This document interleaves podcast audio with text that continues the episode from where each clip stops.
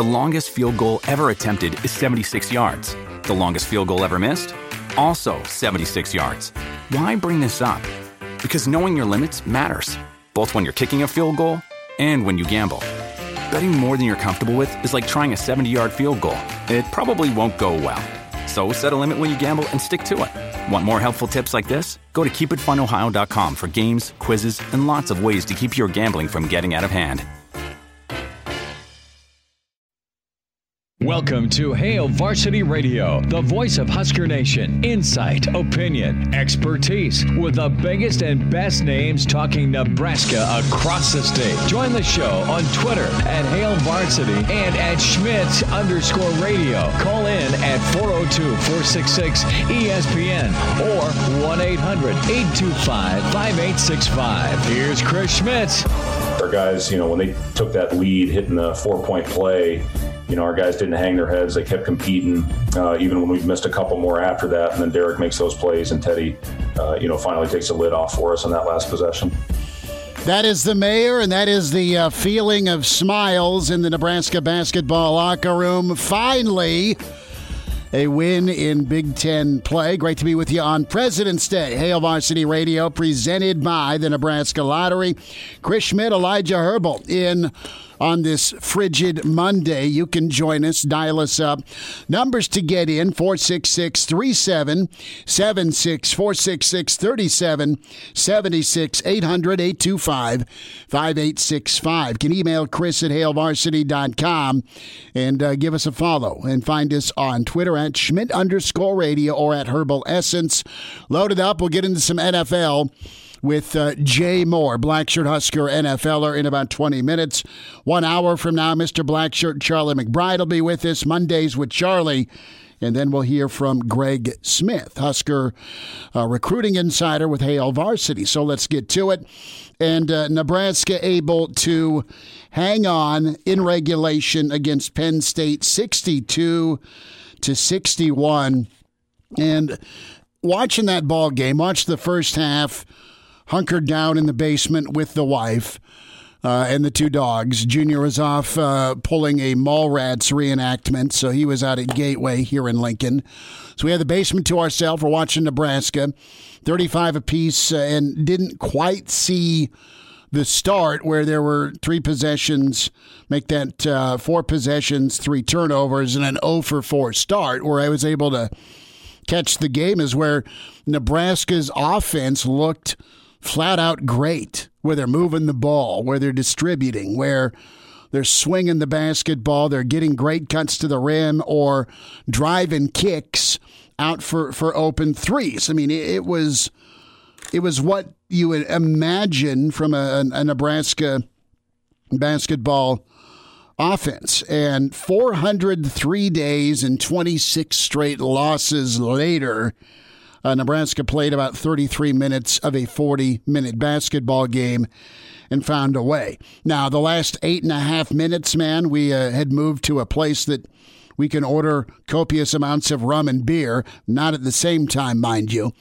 But we uh, hunkered down with some friends to catch the second half and it it was straight up and you know this emotion as a Nebraska basketball fan maddening frustrating who turned the faucet off with what was happening offensively versus what the finish was like where you don't score you feel all right you're up 11 and then it gets really really tight gets really really tough. And you heard Fred Hoiberg talk about the four point play to to give Penn State the lead 61 to 60 and I just I just lost it and it wasn't a, a very crowded bar room but there may have been an F bomb or two because I, I kind of put the fan hat on. You want to see these guys get a win. You want to see them hang on.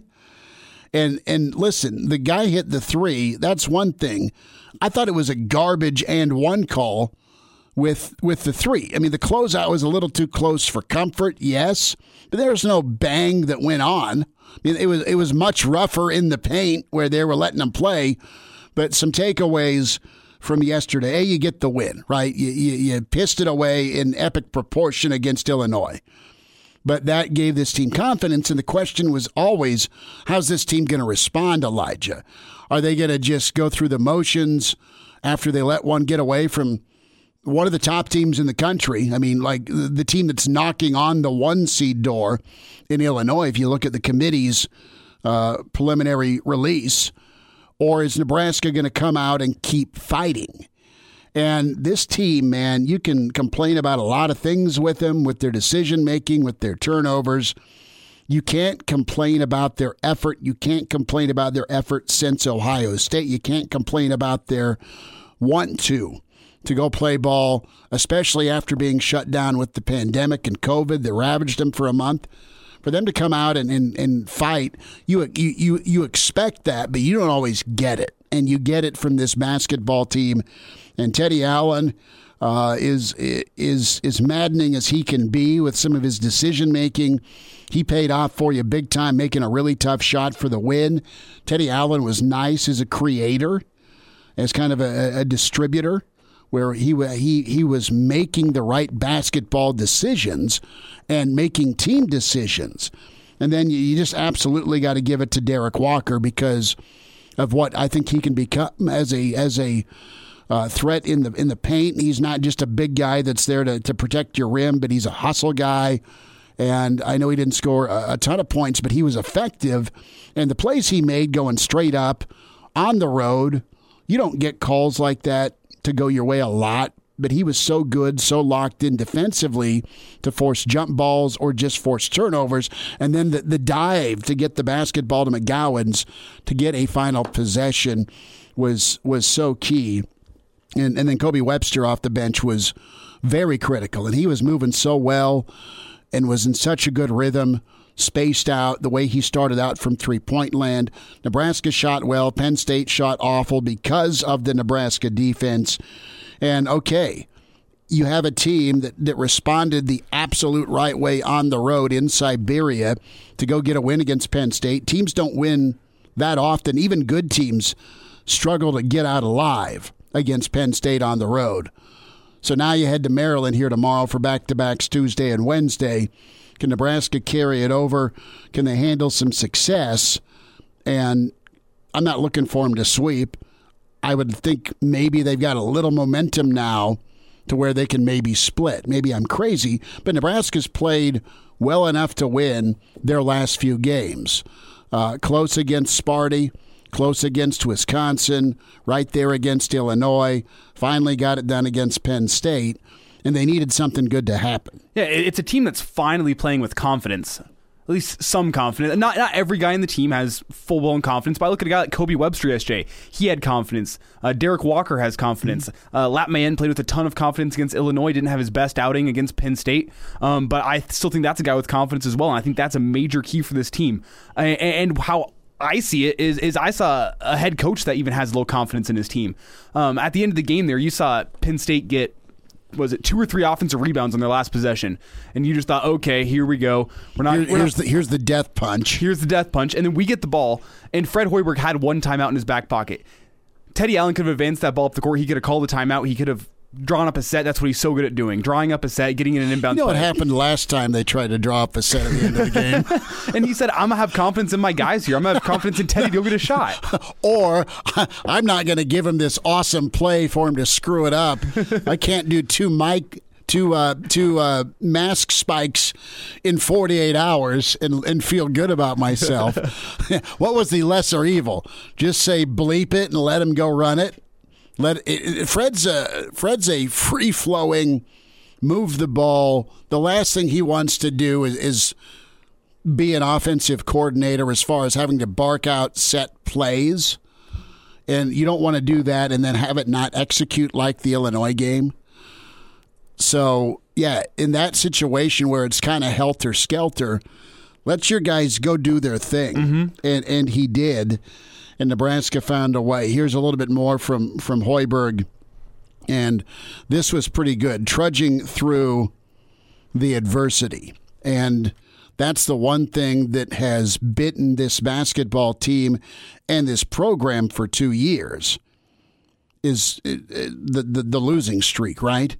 Is what happens when this roster faces adversity. And they more times than not don't get it done. After so many near misses the last few games, they finally found a way to, to get it done. And they made the plays on the defensive side of the ball, and they made just one one more play than Penn State offensively. But it's just maddening where you're you're at that point where you're up 60 to 49, you're kicking their butt, and then Penn State goes to this zone, it disrupts your flow, and then you start turning the ball over. And like the the great and terrible moment of yesterday was McGowens pass where who the hell are you throwing it to? Where he gets picked off, and in the same breath he races back and goes LeBron and rejects one off the backboard to prevent points from happening. But I, I ain't gonna lie to you. I thought they were dead. I thought they were done. I thought it's the final insult. Uh, okay, Friday says hold my beer, wait for Sunday, with the way to lose a game.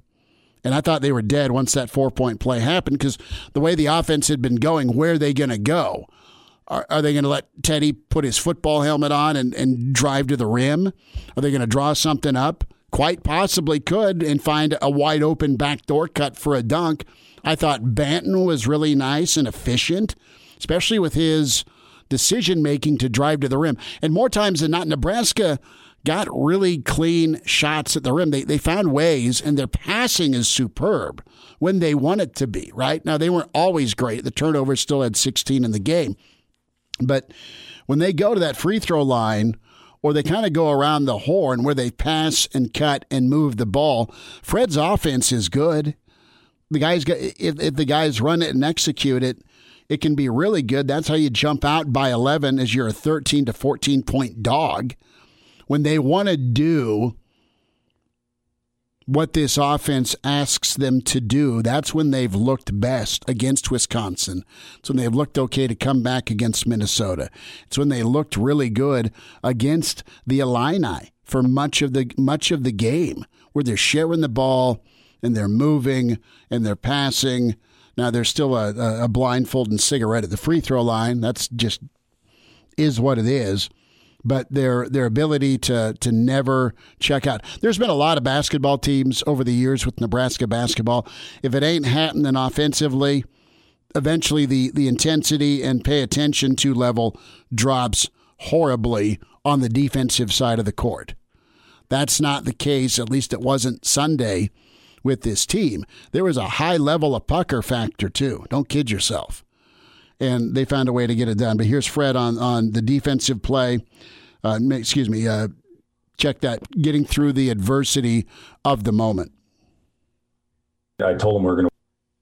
I told them we are going to win the game, and that was one thing. I just wanted to instill the confidence in them. Never once did they waver in the huddles. Never once were they pointing fingers or uh, you know going back and forth. You know, they said let's continue to get it done defensively, and and that's the most encouraging thing is we didn't let our poor offensive execution in those last eight minutes affect the way that we guarded them on the other end. And that, that was that was the game. I thought we had some really good straight up vertical uh, plays uh, there at the end. And, you know, Teddy obviously hits the huge one in transition, but, you know, Derrick was the one that, that helped uh, get that loose ball for us. Um, you know, this is this is a good team we played that plays extremely hard and extremely well in this building, and we haven't seen uh, you know a defense like that. And haven't been in this situation much. Obviously, uh, you know we couldn't quite get it done the other night. They didn't, but they got it done Sunday. Let's go to the phones. Tom's with us at Hail Varsity. Tom, thanks for calling. Hey, Smitty, great show as usual. Hey, buddy, appreciate you. Yeah, just wanted to say you just totally cracked me up when you said about Fred maybe setting up the play for the end of the game there with instead of Teddy doing Teddy. Uh, I think Fred was like, "Oh hell no!" no After what happened, no, know. exactly. Friday, you're not gonna, oh you're not going to waste you're not going to waste the ink, Tom. yeah, I mean, geez, I mean, as soon as you said that, I'm dying laughing in the car. Well, it's like no, no, no, no. He ain't going to set up a play. Not after you can't. You can only throw a mask on the floor so many times. Well, that's the point. There, there's a there's a house rule of no more than than than two mask spikes a week. That's right. There's four yeah. games a week from here on out. Hey, man, they got it done, and good for them. Yep. Love you, Smitty. Hey, buddy, take care, Tommy. Appreciate you. Thanks. Do I call a timeout to draw up an end of game play? Remember the Illini. No is the answer. We had time for some Derrick Walker praise. That kid's awesome.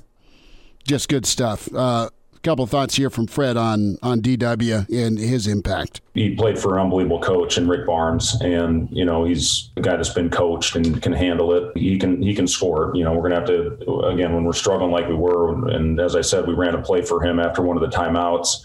Uh, he can score that, and and you saw what he did against in Indiana that first game back, where he got five rolls to the rim, and then that sucked in the defense and got a guy like Lat. I think he made five threes that game. So Derrick, he contributes in a lot of ways. Um, you know, he's still getting comfortable out there after taking almost two years off. Uh, you know, he, he, had the virus. I think he's struggling a little bit with that well as as well at times.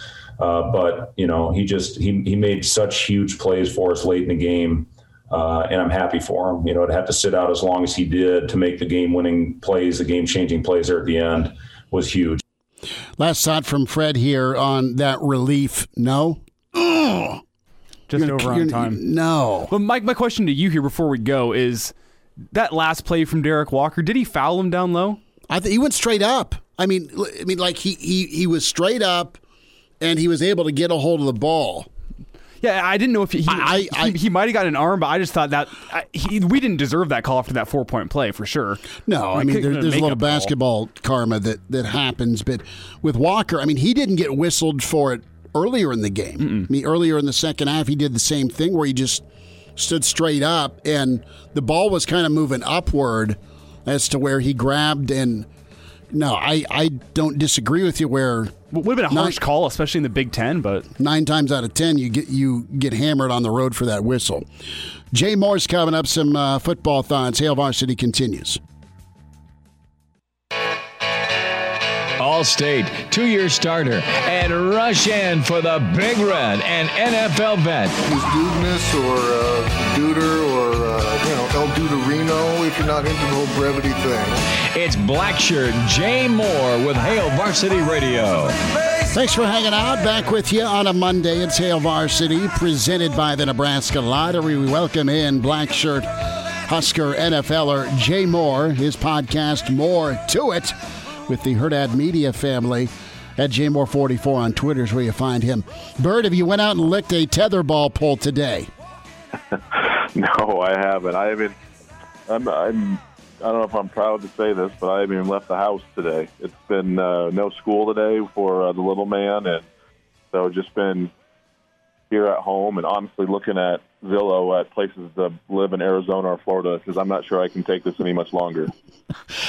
Well, if you want to uh, go scout, uh, give Joe Mama a ring, and she's got uh, access to golf and a pool, and it's a wonderful gated community that uh, a week from Wednesday I will be waving at you from. Uh, oh, and, nice. and, and you'll be waving back uh, with one digit, but you know, no, uh, you know, a lot to get into, and you know, I was kind of uh, moved by Tom Brady being a human uh, with the boat hmm. parade and having uh, all sorts of avocado flavored tequila.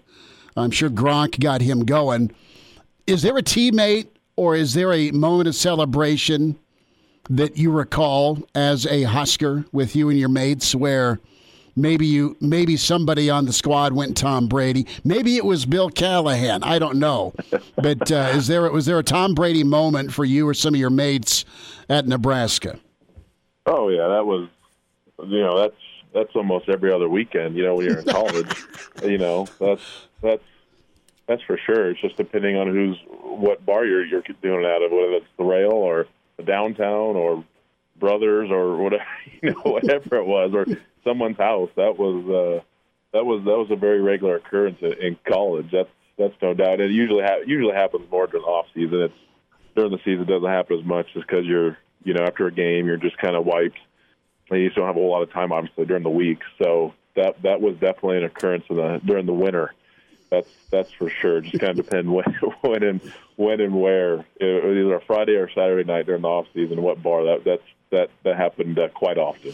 Is there a, a a celebration after a win that comes to mind?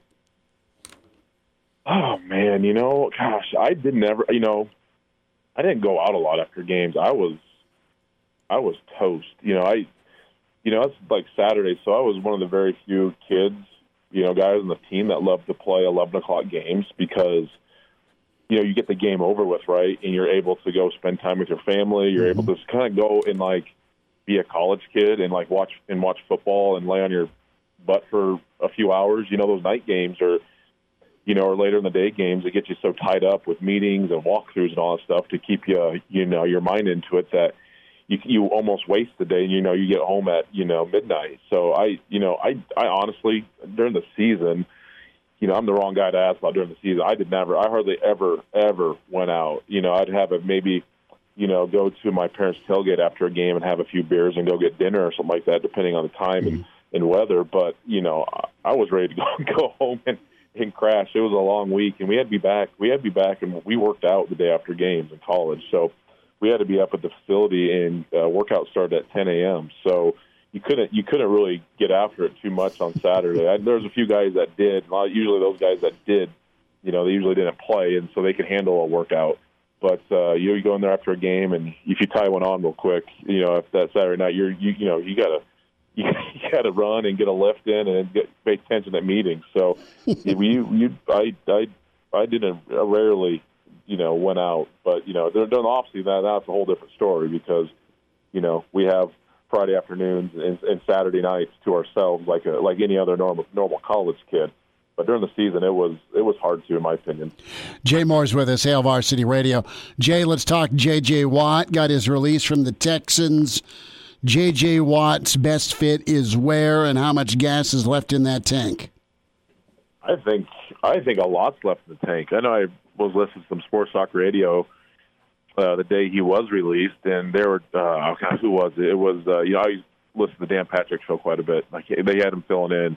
It's the old Oklahoma State uh, point guard basketball player that filled Gottlieb. in. for him.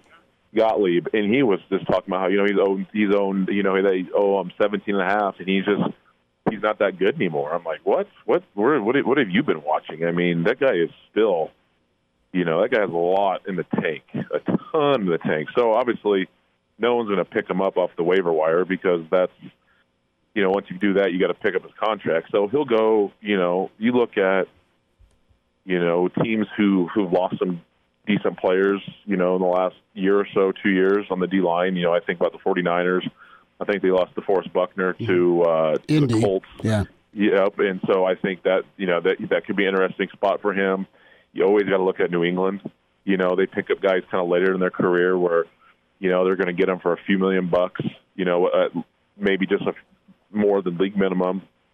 And Jay, you know, Jay's going to want to go to a team too. He's going to have all these opportunities. He's going to want to go to a team where he can win and get a championship. He's gotten somewhat close. You know, he had some good Texas teams that made the playoffs and you know, and it wasn't just last year. They, they, you know, almost should have beat. They could have easily beat the Chiefs, and I think the divisional round. But, you know, I look at, you know, so you look at there. I mean, even look at potentially like in Indianapolis as well, or, you know, somewhere he's going to go somewhere he has a chance to win. And you know, that was what te- Houston Texans are dealing with right now is just a complete dumpster fire. They're just they're just trying to clean house and just get you know starting over. And whether they're going to keep Sean or not, who knows? But he has a ton of he has a ton of gas in the tank. That guy is that guy is good, man. He is really, really good. He can play any spot across the D line, and you're going to pick him up for, like I said, a few million bucks, and he's going to be just as productive. And now he has a chance to win a championship and not be in a, a poorly ran organization, and you know, and he's kind of go from there. So he has plenty of tanks. Some will, some will get a an absolute. I don't want to say a steal, but you know, he's going to be just fine. Jay, let's dive into the dumpster fire that is the Texans just a little bit more because Deshaun Watson is still kind of stealing the headlines. He's made it clear that he doesn't want to be a Texan next year.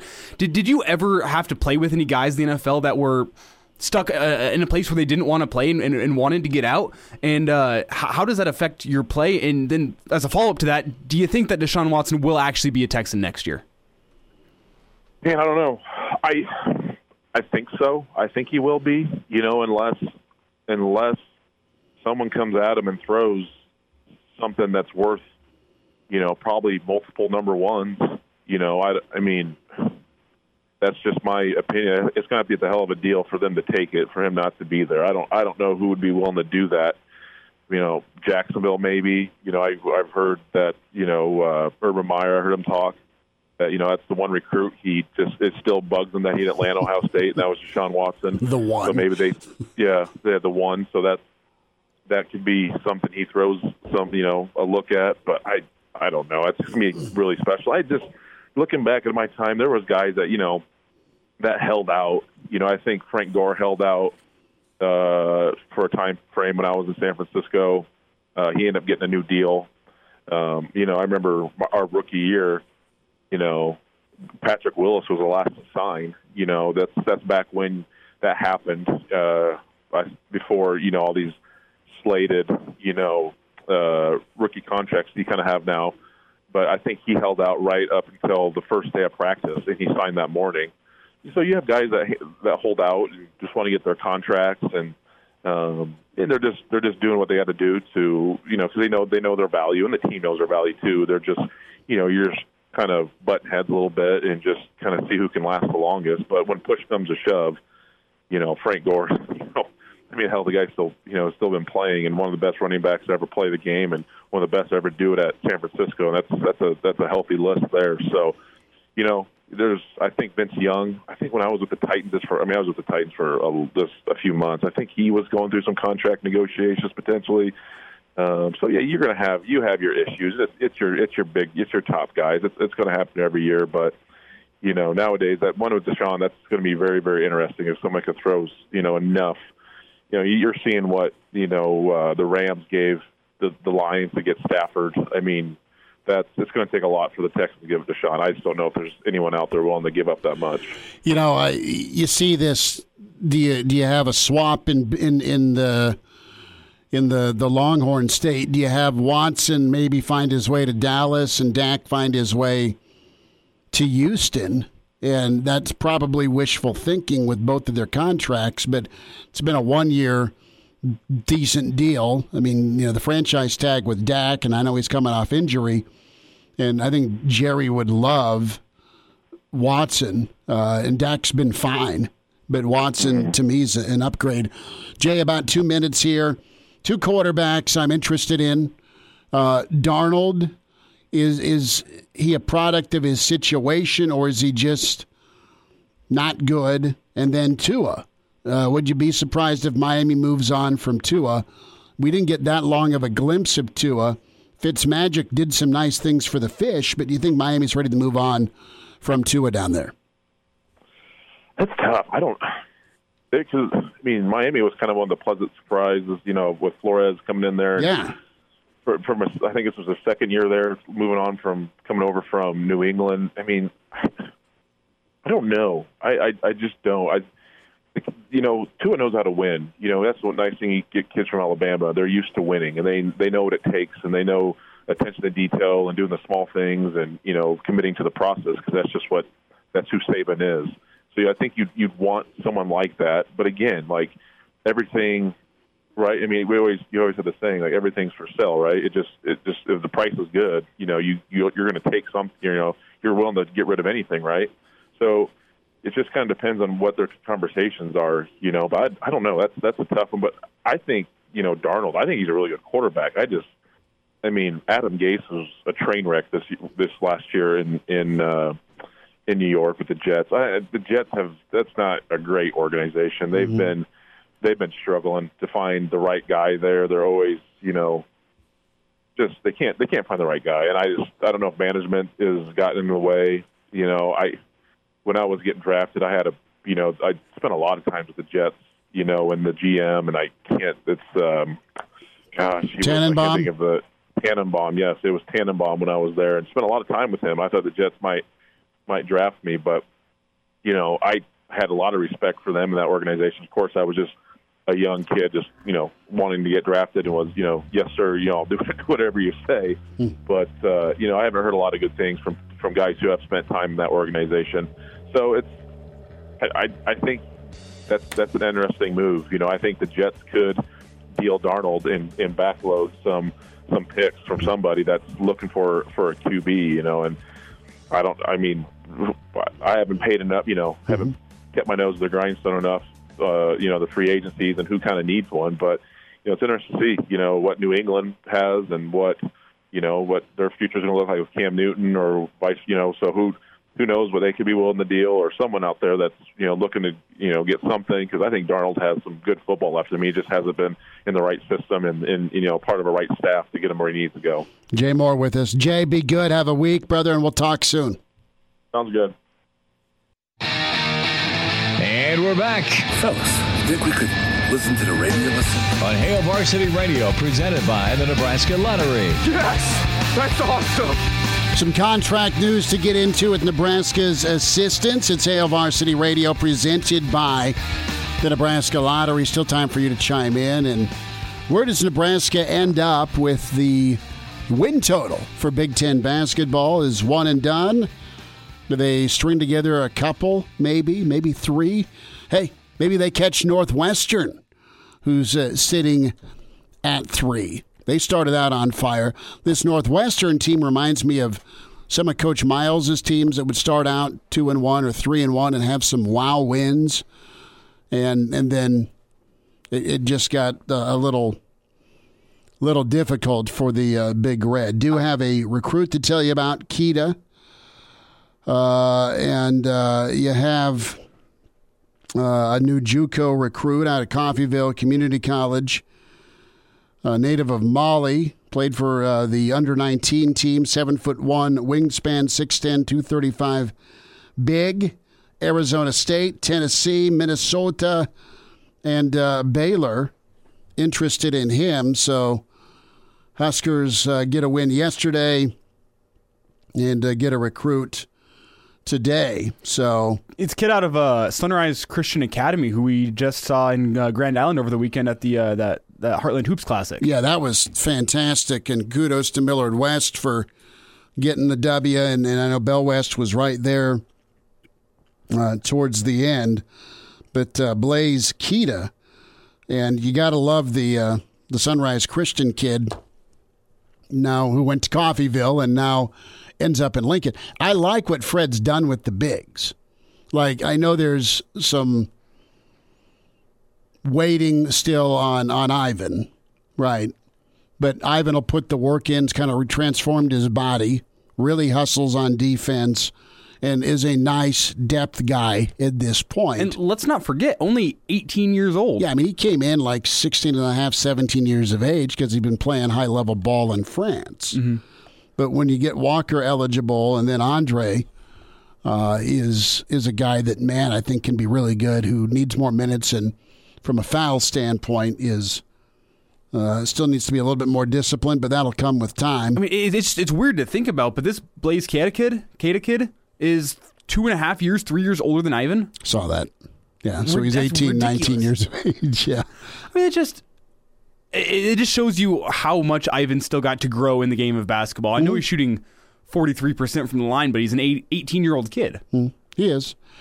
And let's just be straight. He's not the only liability at the line for Nebraska basketball.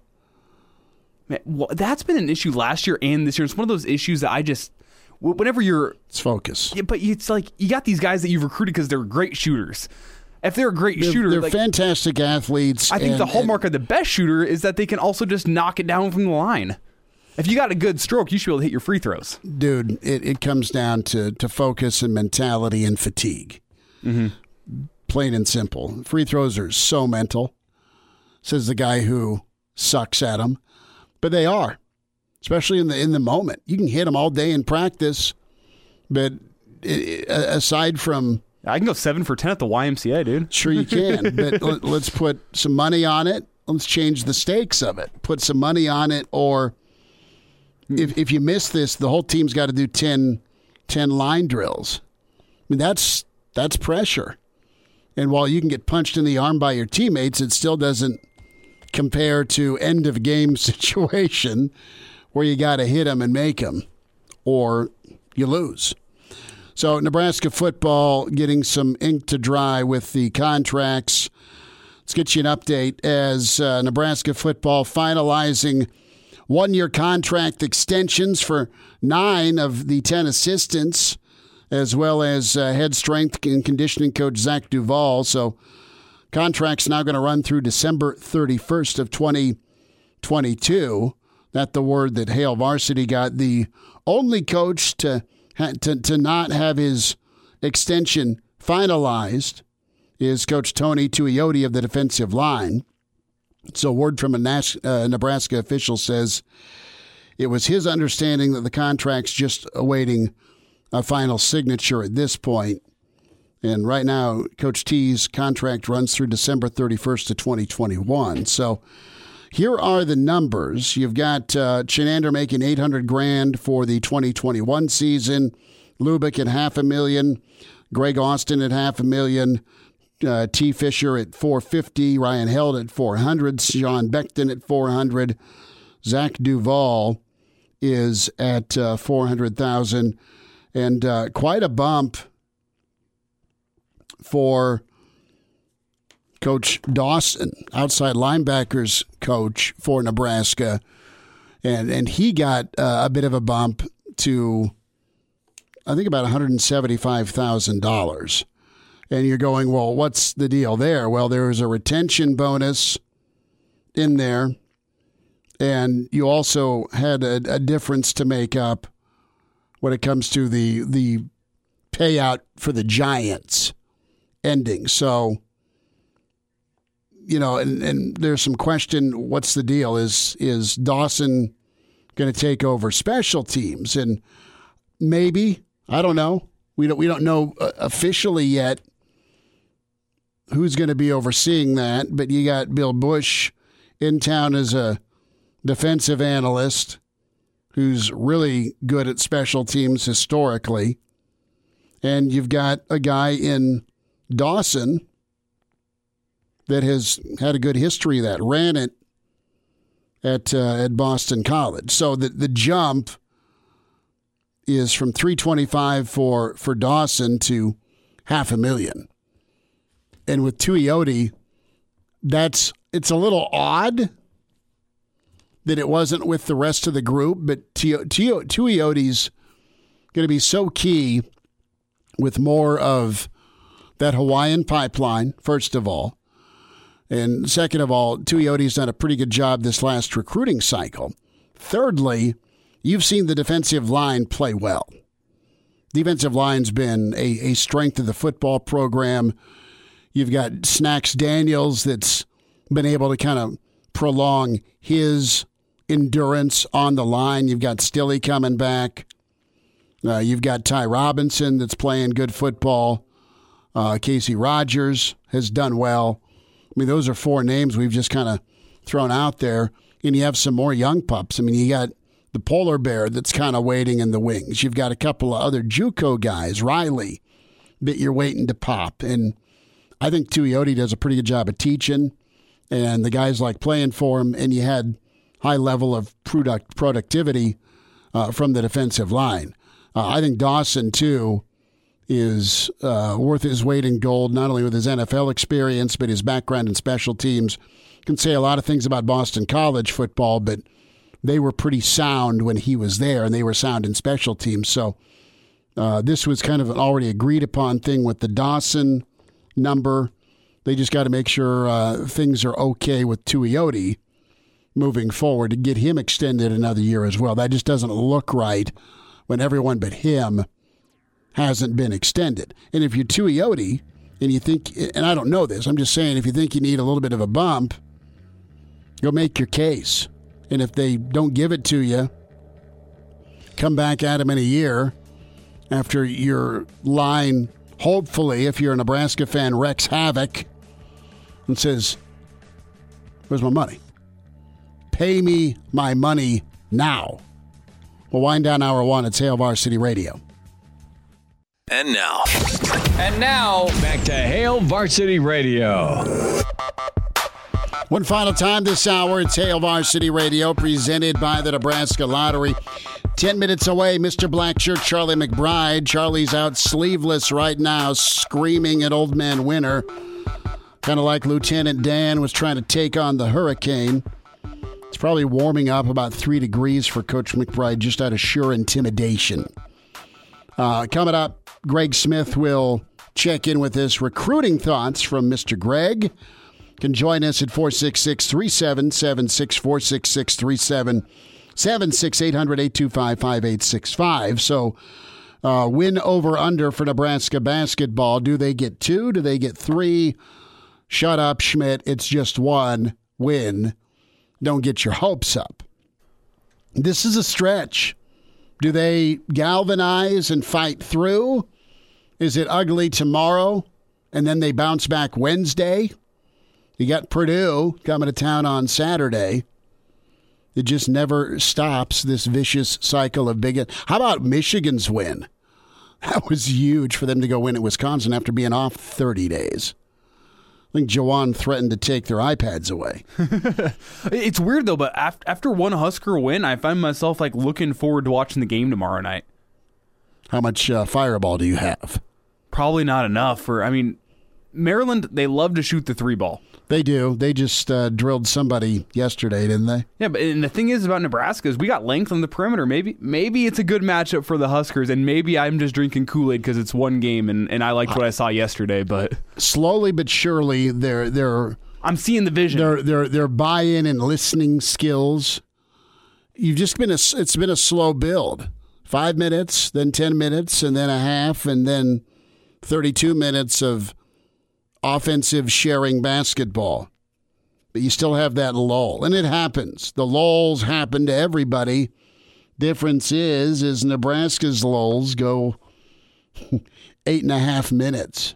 Yeah, I uh I was watching that and 60-49 comes up and go, you know what? We got an eleven point lead. Maybe we're actually gonna get the win today. And I pulled up the highlights from the uh, the basketball games this weekend out in GI. Uh, and I was watching those highlights and uh, I finished off both games, both the Millard North game and the Bellevue West game. I looked up and we were still at 60 points, and I, what what happened? What's going on with our offense? Nebraska ball. Nebraska ball. Uh, quick reminder about moving, and while I can't promise you warmer temperatures, I can promise you uh, when you mention Hail Varsity to your friends at West Blue Realty they can provide you up to $1,000 on the closing of your next home purchase. Tom Luby and Kelly Hofschneider, they're there to help with West Blue Realty. Give Tom a shout at 402 540 3768. Kelly Hofschneider at 402 202 2312. It pays to work with West Blue Realty, and they've got some awesome choices and can help you find that uh, residential area around Lincoln and surrounding communities. The other thing they can take care of too is uh, the agricultural end of things. Do you have ag land you're looking to move? And West Blue Realty also has uh, the ability to uh, help you with that agricultural purchase. They've got an auctioneer. They can handle anything from live auctions to sealed bids to general land listings. And they've sold land all over the great state of Nebraska, such a large radius, Seward, Otoe, Lancaster counties.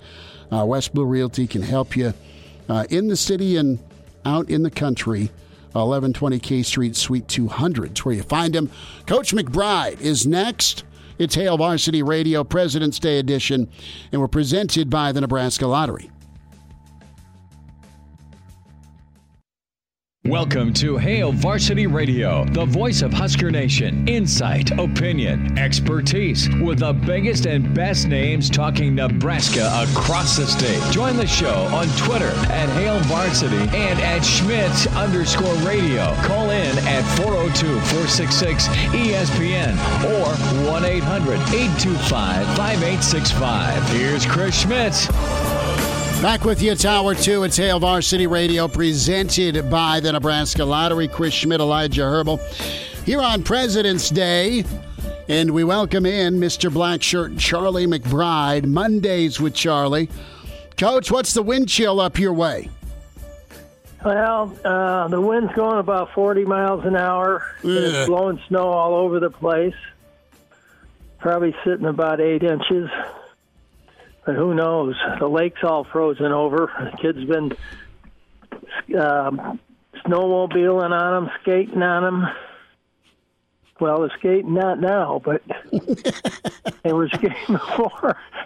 so nobody's out today. They got some they get fishermen, or who knows what they're doing. They can, I doubt if they're out. The wind's blowing too hard. Well, it's. Uh, I think we hit like 36 below zero wind chill here, and I think Oh, we've been at 16 or 18 degrees below zero, and it's supposed to get worse tomorrow. So, I can't. I'm looking forward to it. well, I, I hope it dodges you and uh, some of that. Well, it's not gonna. Well, you stay hunkered in with the old fireplace on. How's that sound? Well, I got a What's today? Monday, Tuesday, Monday. Wednesday. I got to drive Debbie over to get her shot. Ah, So okay. it'll be ugly Well, just when uh, you get there. yeah, be safe and careful as you make your way. Coach, uh, we're into the off season, and I was kind of looking at some of the news that came down, and nine out of the ten assistants have, have had their contracts officially extended, and uh, that's that's great news.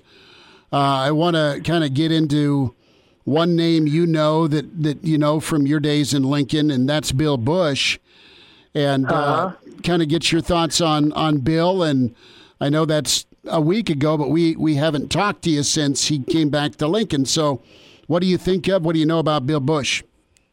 Well, Bill's a good coach. I mean, he's been around now too, and uh, he's done a lot of stuff in the secondary and special teams and stuff like that. So, uh, you know, he's coached just about everything. Linebackers. I mean, you know, so he's been around, and he's a good recruiter.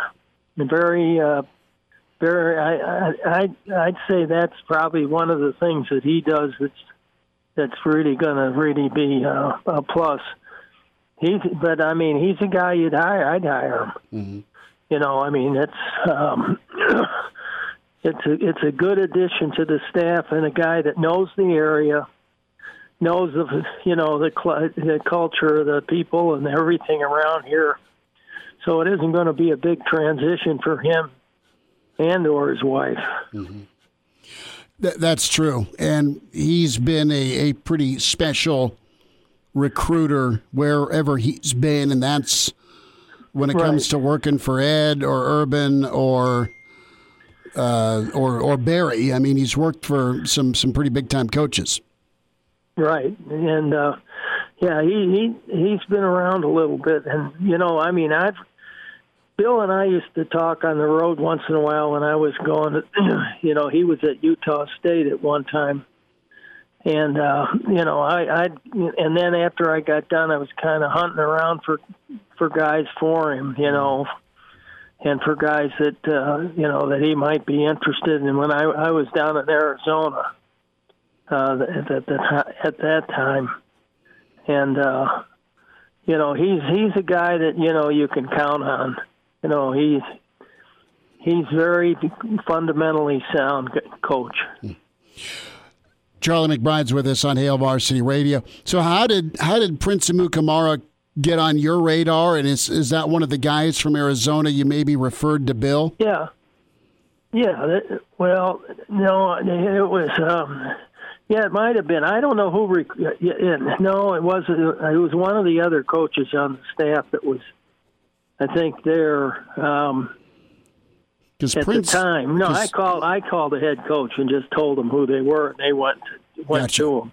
There was about six of them, and I think all six went, Okay. and three of them went to the NFL. And um, yeah, they did. well, Haig went, and uh, trying to think, and the big tackle, uh, Marcellus. Yeah. um, yeah. he, Marcel he. Jones. Yeah. Jones, right.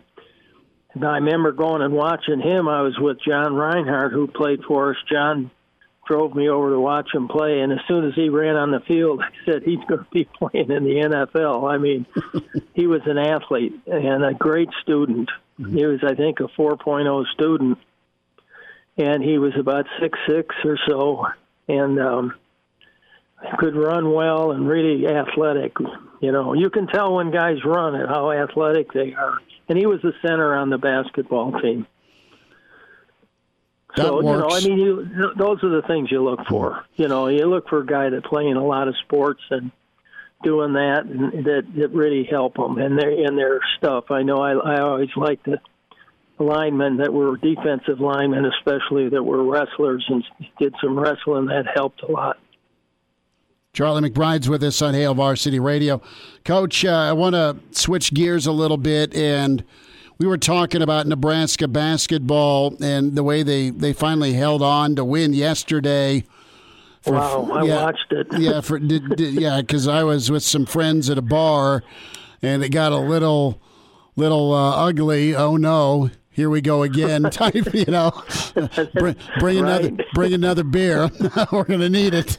Uh, but uh, the the topic of of getting over the hump and you guys had such really incredible years at Nebraska where you're winning 10, 11 games a year.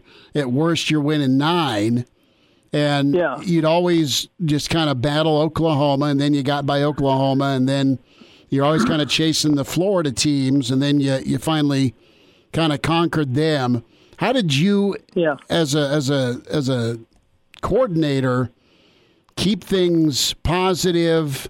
for yourself and your staff, but also for the kids, knowing that you'd get there at some point, getting over that hump to, to win it, win it all. Well, yeah, well, the thing the thing I think is is things have to have to go right. I think for them yesterday, the good thing was is they got ahead by I think nine points, and then went and and and actually Penn State came ahead by one, I think it was, mm-hmm. and they came back and just that one point and coming back and playing like they did at the end. I mean, they they played a million miles an hour, and they didn't give up on any part of it. And I think the problem right now is playing together and. Uh, you know, just uh, and that'll help. I mean, you don't know how much that that win's going to help. You know, that's like a thousand points. one and away from home, you know, is even bigger. Mm-hmm. So, uh, you know, to me, you know, when they did that, you know, I was like everybody else. Oh no, not again. you know. I mean, yeah. I'm I'm a fan now. I don't I I can do that, but yeah. You know, and, and it was sad. I mean, I thought, oh, that just can't happen to him, You know, and and then when it came out, and it, and the ball bounced right, and that's what happens. You start being a winner and and and just things start happening right. Uh, I don't, I you know, I can't, I can't know what it is. It's fundamentally, it's it's effort, it's all these things added up. Um, you know, if your head drops down, you're probably going to go. Mm. You're going to get beat. But a lot, I think you know, I those guys just kept kept rolling and um, you know working at it and played great defense. Wow, they they really played hard on defense. Their shooting, you know, wasn't that great, but they they won the game. You know, defensively, I thought. So, do you see any parallels with with football? Like there was kind of this exhale after the Penn State game, and you know how it followed up with with with Illinois. But you know, is, is it does it cross over with different sports in your opinion with football? Yeah, well, it, it, it, it's all, all, all the, the the inside stuff, the mental stuff is pretty much the same mm-hmm. as any sport. You know, I, uh, any team sport. You know, uh, individual sports, of course, are different there, but uh, team sports, you know, it's working together and playing really hard. And you have to, you know, people that old saying, play for each other, and that's what you really have to do. And you know, there's other things you can add into that, but. Uh, you know, fundamental coaching and you know blocking and tackling and you know and things like that really help. But uh, I think the thing is, is that if you have the bodies that you know can do it, and then you're having a rough time, I think you, that's that's the time when you you really have to you know you really have to push it. Mm-hmm. And the players themselves have to really do it, and they they made a decision. They're going to do everything they can to win. And I, I didn't see the Illinois game, but I know that from listening to the guys on the television last night, I could tell that you know they they had really played hard, and uh, you know there's close to a big upset, you know, and and you know they just about did it, and then they got uh, Penn State, and you know, and they got got going. I guess they got ahead by nine and got mm-hmm. going good, and you know, played well. Charlie McBride's with us, Hail Varsity Radio, Mondays with Charlie. As uh, coach, uh, we'll get you out of here on this. And if you look at at the quarterbacks that are heading off to the NFL, and, and I know Trevor Lawrence had his pro day, and I know he's got to have some work done on his non throwing shoulder. W- would scouts ever ask you about quarterbacks you faced?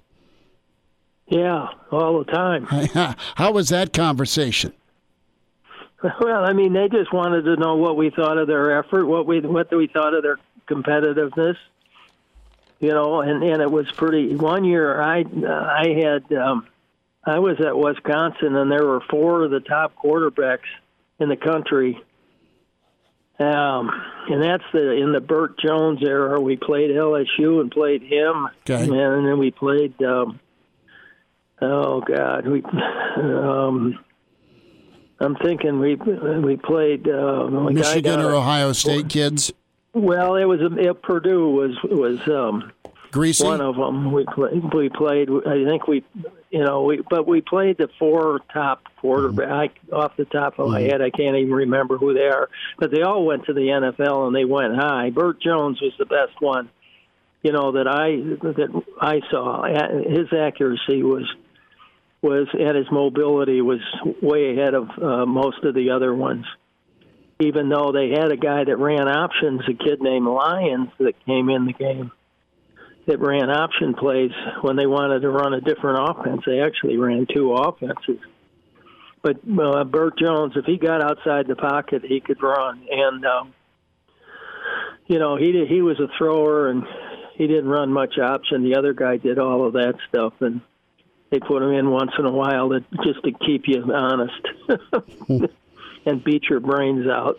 Yeah, the the old option side of things, I, I can only imagine trying to, to play the option and and do so from a discipline know- standpoint. I think in general, I think they just want to know something in general. It, there's so many fine points, you know, that you, you're not lo- you're not looking at their throwing action. You're looking at is the ball being completed. Mm-hmm. I mean, you know, I mean, I went down uh, to North Carolina State one time, and uh, I was watching um, the quarterback that played at the just retired Rivers, right? playing. Yeah, and he throws like he's throwing rocks. You know, but but I mean, he's he can throw it. It goes. It's accurate, but it doesn't look good. His throwing motion doesn't look that good. In fact, if you took all of them, I bet you if you took every quarterback in the NFL, he and and rated them on throwing action, he'd be last.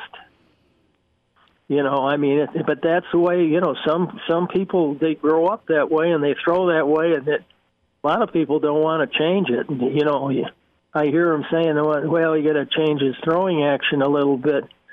To me, that's a little scary. if he's an accurate kid, the way he's throwing it, you know, a lot of these guys go to camp Mm-hmm. and they get their their throwing motions changed then, and then they get into college and then want to ch- try to change it again or do something like that. That's hard to do. Uh, but you know, if you're young enough, you know, and you can adjust to it, then sometimes the the, the action isn't that big of a movement. It's a lot of guys wind up like they're throwing baseballs and from behind, you know, and it's such a mm-hmm. slow delivery that everybody can break on it. But I think, you know, I think the biggest thing is his accuracy. You know, when when like I I would notice that, you know, and tell him, well, I can compare this guy to that guy. You know, they might say, "What do you think of this guy?" And you played him. What do you think of that guy? You know, I could tell the difference in their accuracy and you know their poise and so forth on the field better than you can on a film. I bet so. Charlie McBride's with us, and that's pretty cool. About uh, let's go talk to Coach McBride about this quarterback we're thinking about. Love hearing that, Coach. You stay warm. You stay out of that wind chill. You stay out of the snow. You stay off the lake, and uh, you be safe. Okay. Well, I'll get my shovel out if the wind goes away and see how it works. There you go. I'm sure it's ready for you. You take care, Coach. We'll talk next week. You guys stay warm too. We will. All right. Okay. Thanks for having me. Bye now. There he is, Mr. Blackshirt, Charlie McBride. I mean, that's really cool to hear. All those years, all those scouts in Nebraska and all of coach's career. Uh, a lot of top quarterbacks he faced. We'll hit some uh, recruiting with Greg Smith next. And now. And now, back to Hail Varsity Radio. Thanks for hanging out. Monday edition, Hail Varsity Radio, presented by the Nebraska Lottery. Chris Schmitz, Elijah Herbal. Some recruiting to talk with Greg Smith, and be sure to check out uh, at Greg Smith HV on Twitter and also HailVarsity.com, where Greg does a Q&A. Him and Erin Sorensen get in front of the camera. Greg, was that a treadmill behind you? that is a Peloton treadmill behind me. I'm actually sitting in the same spot now. Are you really? It's Casa de Greg in his media center. I love it. it is pretty good. Dare I? Now I got to ask you a food question because I love talking food with you. Junior wants uh, some chicken breast tonight. We've got an air fryer that's magnificent, that Ninja. Do I dare roll the dice that I'll have power later and get my hopes up for a little uh, little baked potato and and uh, air crisp chicken breast uh, with the rotisserie seasoning? Do I fire that up and then just get shut down about seven o'clock tonight with maybe some questionable power? If you don't risk it, you don't get the biscuit left. Uh-huh. So you gotta you gotta go for it the BA answer from Greg Smith. He says, Yes, you do it. Cool. So, uh, a lot to get into. And uh, want to get your talk, your take here on. So we'll, we'll call them the, the Nebraska Five for 2022. Got Deshaun Woods, of course, from Central. Devin Jackson, stud backer from Burke. Uh, Micah Riley Ducker from Bell West, along with Caden Helms and then Ernest Hausmann, Big E from Columbus. And I know uh, a couple of kids, uh, Woods specifically, will have his final five this week. Of the five I've mentioned, does Nebraska make the top five for all, or what are you hearing? What are you feeling right now with where Nebraska is in on all of these kids? I would feel, com- man, I would feel comfortable that they're going to make three of the top five whenever they come out. I think Devin Jackson is also yes. planning to release his top five at the same time as Deshaun Woods because they're very close. Um, and you hear about this, it feels like once or twice a cycle Nebraska is involved with a situation that could be a package deal. I think the next one is um, Deshaun Woods um, and, and Devin Jackson. So I think that their top fives may mirror each other or be or have a few uh, similar schools. It's, it's going to be really tough and really interesting because I could see Nebraska landing in all five top fives. I could see them ending up in two. Um, so it, it could be all over the board. And it's really kind of a surprise because we haven't gotten as much time to talk to these guys or to see them as much here recently. Um, so it, it, could go any number of ways right now. I know uh, the U just offering Caden Helms, and Nebraska's pretty stacked at tight end right now, but guess what? It, it's the uh, the ultimate game changer position aside from quarterback, where we talk mismatches and uh, chunk plays from the tight end spot. I mean, people love using the tight end in football. Uh, we'll get there in a moment. You know, where's the competition at for Nebraska? Let's start with Woods from Central. Who is uh, really in on Woods right now outside the area. And these kids are high enough rated, all of them, that we're talking double digit offers from some who's who of college football. Where's where's Woods at with the the list and, and who's pretty serious with him? Yeah, Woods is he's his his is the most kind of interesting his recruitment because it kind of slowed down, um, unlike a couple of the other ones. But Florida has been involved, Texas A and M, uh, Iowa State has been involved. He's got a slew of, of Big Ten offers, um, so he's really got his pick from around the country. But I think Texas A and M, Florida, Iowa State, along with Nebraska and maybe one other school, are, are a couple of the ones that are recruiting him the hardest at this point. How about Jackson? Jackson wasn't that long ago. He was a top outside linebacker, top two or top three in the country.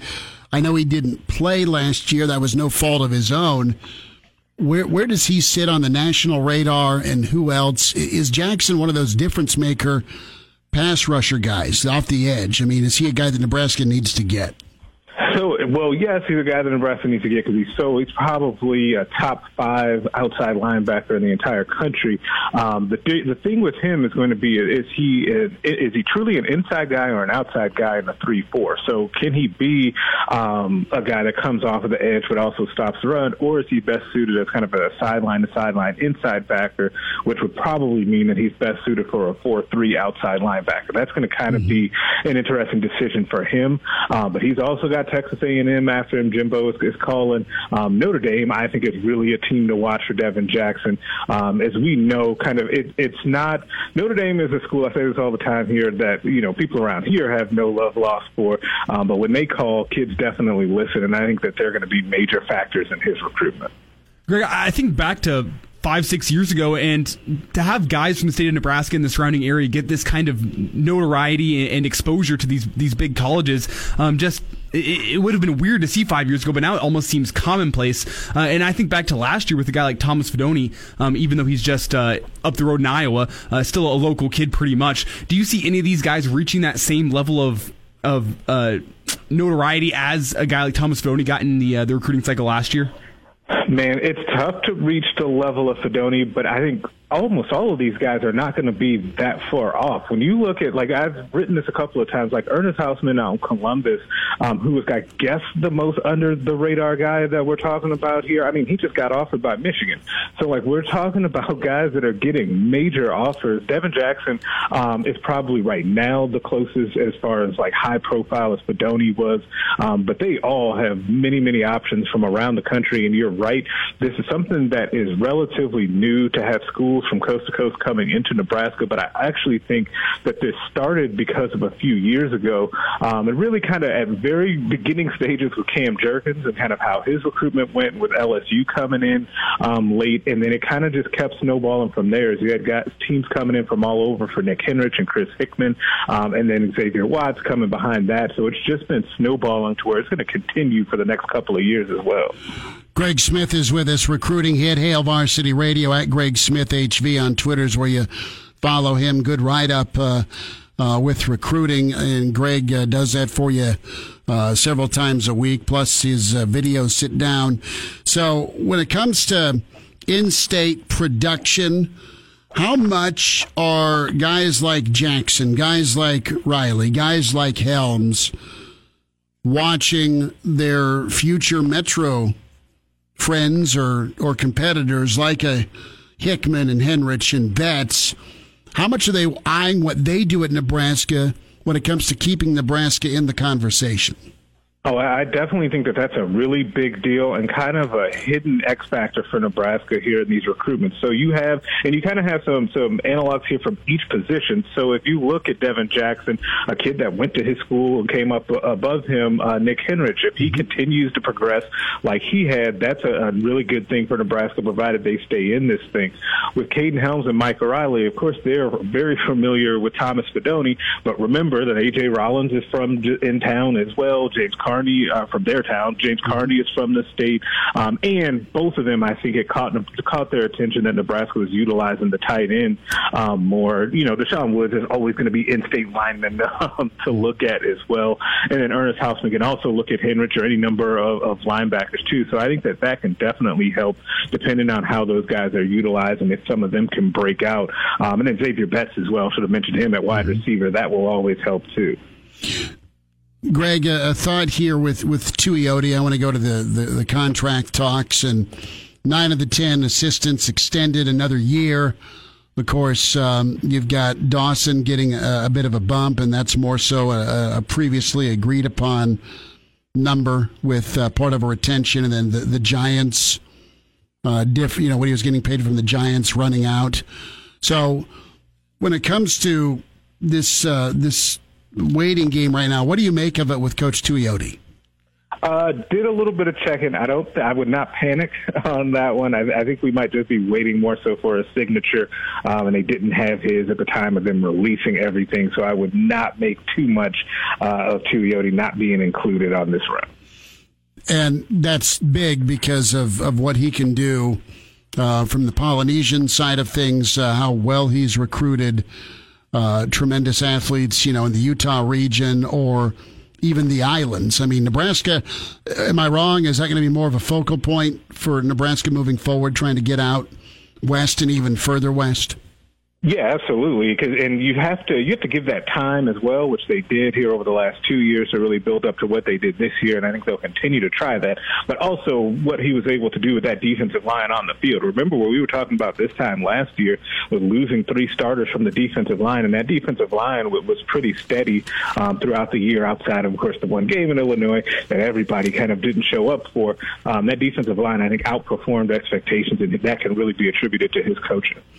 Last thought Greg. Uh, I know the, the, the question you're you're going to tackle is uh, development, and of course the expectation side of things. And give me a thought on your end with um, what the fan base wants versus reality. Got about a minute left for kids getting on the field early in their early in their career. I mean, that's that's the one for all all parties, but it's not necessarily reality in college football today. Yeah, it, it was actually really interesting, and I was surprised when I really looked into it because I think we go through it every year where it feels like fans are clamoring for these young players to get out there and more of them to play um, and play sooner and really make a difference because you heard about them during recruiting. But when you look at it, Nebraska has actually done a really nice job uh, on average of getting those guys out there on the field, um, whether it's their first or their second year. Because remember, a guy like Bryce Benhart, who was very highly recruited as an offensive tackle, is probably not going to be ready to play year one as a true freshman, right? If he was, he would be Turner Corcoran the very next mm-hmm. year or two years from there, um, which is also a great sign for Nebraska. But if you look um, from that 2019 class, I think the top four guys from that class have all played already as, as either freshmen or redshirt freshmen. Um, Xavier Betts, along with Corcoran from the 2020 class, were basically starters last year. Um, and then before that, you also had the Wan'Dale Robinson group, even though he's mm-hmm. not still around. So plenty of guys are getting on the field field. I just think that people are always ready for the youth movement when things aren't going well. Um, but the facts don't actually bear out that Frost doesn't play young players, but he just wants to make sure the guys are ready uh, on average before they get out there. Yeah, you can't blow up their confidence early and, and maybe not get them back, but I mean, uh, Myles Farmer saw great minutes before he got hurt. Uh, Ty Robinson was big time, really Cam early. Britt got on the field early. Yeah, Cam's money, and then you're right with Betts, and then Henrich when he's been healthy, along with Reimers. Yep. I mean, they've been pretty big time. Greg, Garrett well, Nelson yeah, Garrett Nelson's been been running wild for a long time. Greg Smith's with us from HailVarsity.com and magazine. Greg, uh, stay warm. Thanks for the time. Good to chat with you today. All right, thanks as always. Put a blanket on. You too, man. There he is, Greg Smith from the uh, the media chair. Chime in 402 466 ESPN or email the show Chris at HailVarsity.com. Just try me. Try me. Back to Hail Varsity Radio. Okay, friend of the show, Will Compton, has thrown a gauntlet down when it comes to food combinations. He, uh, along with uh, Mr. Lewan of Bussin' with the Boys, chili and peanut butter sandwich to dip. I will fight anyone over this combination. So we've got the vintage cinnamon roll and chili. But I, I got a, a look from Elijah Herbal about. Uh, this combination of peanut butter sandwich and chili. Uh, you just not you're not feeling it. Have you tried it? I haven't tried it, but I, am not a, like the biggest fan of peanut butter in the world. Like growing up, I may have been the only kid who like didn't actually like PB and J sandwiches because I, you overdid them as a younger youth, or what? I have no idea. I just didn't like like the mouthfeel of peanut butter. Did you just end up getting the crunchy versus the creamy, and it just beat the hell out of your mouth? I, I just I don't know. I just stayed. It's, it's okay. It was just jelly sandwiches growing up. I don't know what it was so about peanut butter. You, you just did jelly. just did jelly. and I wonder why I was me, fat. meanwhile, Elijah Herbal's wearing husky-sized jeans and killing people at offensive tackle. the jelly sandwiches, just, man. They, just give me more jelly. They're great for bulking, man. no, but um, like I just did jelly. I just like I wish this was like that's so not good. true. This is just I I. I I'm ashamed of it now. No, but don't like- be. But I came home from the store last week and was like, "Do you get more peanut butter?" I'm like, "No, No, I didn't buy I didn't buy butter. more peanut butter, but more hell are you jelly." about? um, so the the peanut butter sandwich in the chili is, it's probably going to be a pass for me. Um, I just stick with. I mean, people you don't, people you don't do peanut butter, but if you were to, you wouldn't do it with chili. Yes, I do it with like chicken, peanut butter chicken. I can do that. Like Chinese? Like Chinese. Yeah, that, that's good. Um, but I, I I will say like I have really come around on the actually dipping your your cinnamon roll in the chili. Hmm? I used to just be like the nice like complimentary dishes. I've actually come around on the on the dip in the, the chili or the cinnamon roll in the chili, and I Hmm? think that's that's okay. But peanut butter sandwich, man. Here, you know, and I may have to, to try this next time my brother in law, Uncle Andy, does his chili, and then just report back to Will Compton in the world of Twitter. Uh, and if he says it's good, see, there are combinations you never, ever thought would be incredible. And rest, rest, in, rest in peace, P.O. Pears. That place did the Jiffy Burger and that is where you get their amazing burger with a little cheese on top. And then you get your pickle and your onion and two slices of bacon, but they would put peanut butter on the burger. Hmm. And you're like, no. And then you try it and you want more. And then you make a beeline for it because it was so, so good. Where you've got your normal burger and then they fire up peanut butter. No ketchup, no mustard, no mayonnaise for the love of God. You just have your your red onion, your pickle, your cheese, your your just greasy bun, your bacon, and then your peanut butter. And it was it still is phenomenal and it really is hard to replicate. It's that good. Hmm. So I know you're not a peanut butter guy, but go see Coach Larson at some point in his watering hole, and because they've got they've got one there. See, um, they always uh, what's Honest Abe's? Honest Abe's always comes with some goofy burger combination that always end up just turning nail- out great. They nail it. oh, it's just They nail it. I've never done the the apple pie with cheese on top. Have you ever tried that? no. I've just come around to putting American cheese into my ramen noodles. Not familiar with that. Just all if you're making like a bowl of ramen, I am not. F you are. It's a great college meal on a budget. But I, I found it's. I mean, I, I found the the suggestion online. Just put one slice of American cheese, like the, the Kraft single. Yeah, yeah, yeah. Put it right on top, and it like melts in. Like it, it's not like it becomes cheesy ramen. It just like kind of adds to the broth of the ramen, and oh man, Okay. it's good. So Junior's in, his ramen phase, and that's that's his deal. But Oh, bring home some Kraft American cheese slices for him. yeah, he'll feed him to the dog, and that'll be a problem in the basement. I'm good.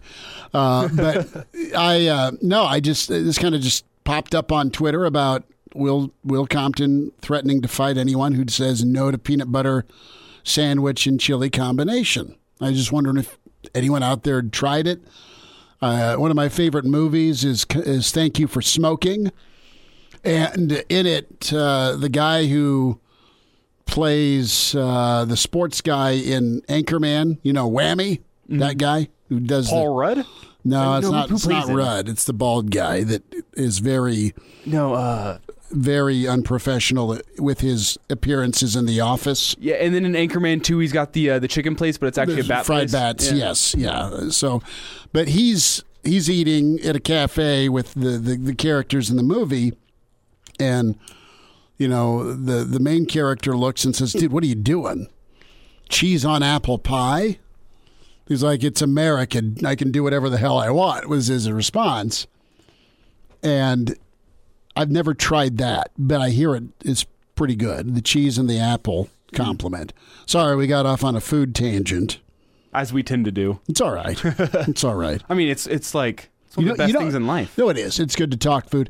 And I'll say this: like I know some of us love barbecue sauce, but give me just dry rub ribs. Hmm. I mean, I to to get the rub to stick, you got to go with a little hot sauce or yellow mustard. The yellow mustard's the The way to go yellow the yellow mustard for the pork, the hot sauce for the beef. Mm-hmm. But I'm just not a big sauce guy with with ribs, baby back or or St. Louis style. Just let me dry rub them and and, and pat them in. hot take. I, I prefer my ribs wet, sauced up. Okay. But my wings are better with the dry rub. Oh, really? That is where I, I That's- love. That's your flip. is I, I I think the whenever you deep fry the wings and it gets like the crispiness on Mm-hmm. there, it's good. But I much prefer it just like on a flat top with a nice dry rub on Okay, it. Oh, I got you. I got you. un- undefeated. I think Well, it just there, there's our there's our eight minutes of food discussion. Now I'm like hungry to, to eat everything. Okay, uh, let's uh, get into a little bit of football talk, and we spent some time talking recruiting with uh, with Greg Smith a moment ago. But you know, a guy that we're all kind of interested in to see where where he fits is Heinrich Haarberg, kid out of Kearney, and uh, still uh, pretty young at, at the age of 17. He's an early enrollee. And you see his size, you see his mental makeup, and he's a guy that can, can make plays for you. And he's got a really nice relationship, and he's been working with Fidone for a while. And, and there's going to be some eyes on on Haarberg, and you just wonder all right, Kearney, Nebraska, love it. Very proud to be an affiliate. And I love visiting Kearney and seeing my guy Doug Duda. But if if Haarberg's in Texas, he's probably like a four star. Right? And we've we've just laid out the, the Nebraska five for twenty twenty two, where more places are infiltrating and in all honesty, I mean, you had a number of guys. I mean, not even if Haarberg was in Texas. If, if Haarberg was playing in Class A in Nebraska, I think he's a four star. Well, and, and he and he still got good looks from some Power Five schools in Kearney. It'll be good to see what he can do this spring. We'll wind down on Monday next on Hail Varsity Radio. Miss us? Come here, brother. Give me a hug. Bring it in for the real thing. We're on call for you. Catch the podcast at HailVarsity.com, the ESPN Lincoln app, or download them on iTunes. Saddle up, partner. Back to Hail Varsity Radio. One final time on a Monday, and uh, many thanks to Greg Smith for joining us recruiting recon segment. Mr. Blackshirt, Charlie McBride, and Jay Moore to talk some offseason NFL. Tomorrow, Rick Kaczynski back with us, Mitch Sherman from The Athletic, and uh, we'll spend some time uh, as well with Rick Pizzo, Big Ten Buffet. A reminder about buckling up. Nearly 70% of people in fatal crashes in Nebraska are not wearing a seatbelt. If used properly, a seatbelt can reduce the risk of fatal injury by up to 60%. Your best defense in any crash. Buckling up, brought to you by the Nebraska Department of Highway Safety Office. So we settled the steak in a beer bed from Friday night, where I had Nebraska in the points and we'll uh, not have any hoops tomorrow night. I'm very sad that there's no Pius in Southeast, which I completely get with the wind chill issue being what it is. Uh, scheduled tonight, Virginia's at Florida State. Baylor was supposed to be at West Virginia, but that is postponed. Uh, Jalen Johnson, the top one of the top players for Duke, has opted out the rest of the season, so that's no good. So I guess the bigger question tonight is uh, how low you set in your thermostat. You know, we have like the coldest room in our house is our bedroom, not literally, but uh, figuratively and literally, both. And for whatever reason, that place is just an ice box. Even when we, you know, when the showers go and it just ultra steams up because of how chilly it is. The rest of the house is great. Probably the warmest room's a spare bathroom of all places. And right by the sinks where one of the, the heat registers are at. So, you know, you're getting the, the kitchen cleaned up. You can stand there and your, your, your feet are warm. But we have a super thick comforter. But we have some electric blankets somewhere. We may have to, to fire up. I, I don't know. I mean, I I'm not. I'm not touching mine. Uh, Sorry. I mean, I think it's Oh, it's- Mr. Moneybags over here. No, well, no, I'm not. I'm going to get punched in the face with the uh, the the fireplace because it's a gas fireplace mm-hmm. that she leaves on just to burn money.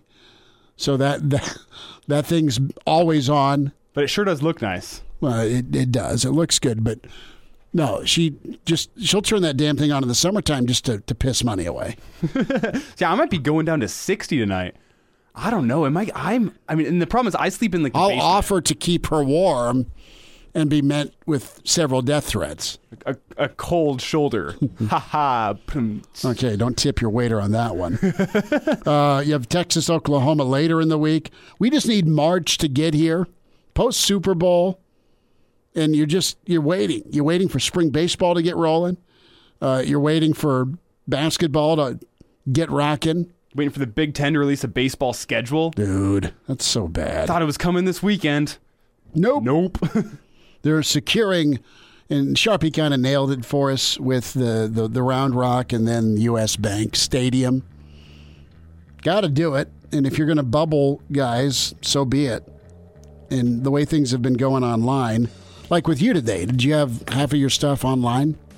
All- Classes? everything was online. Yeah. So tomorrow, more uh, thoughts on the Big Red, and uh, we'll get through it with uh, Rick Pizzo, Rick Kaczynski, Mitch Sherman. Thanks to Elijah, Chris Schmitz. Talk to you tomorrow at 4 on Hail Varsity. See ya.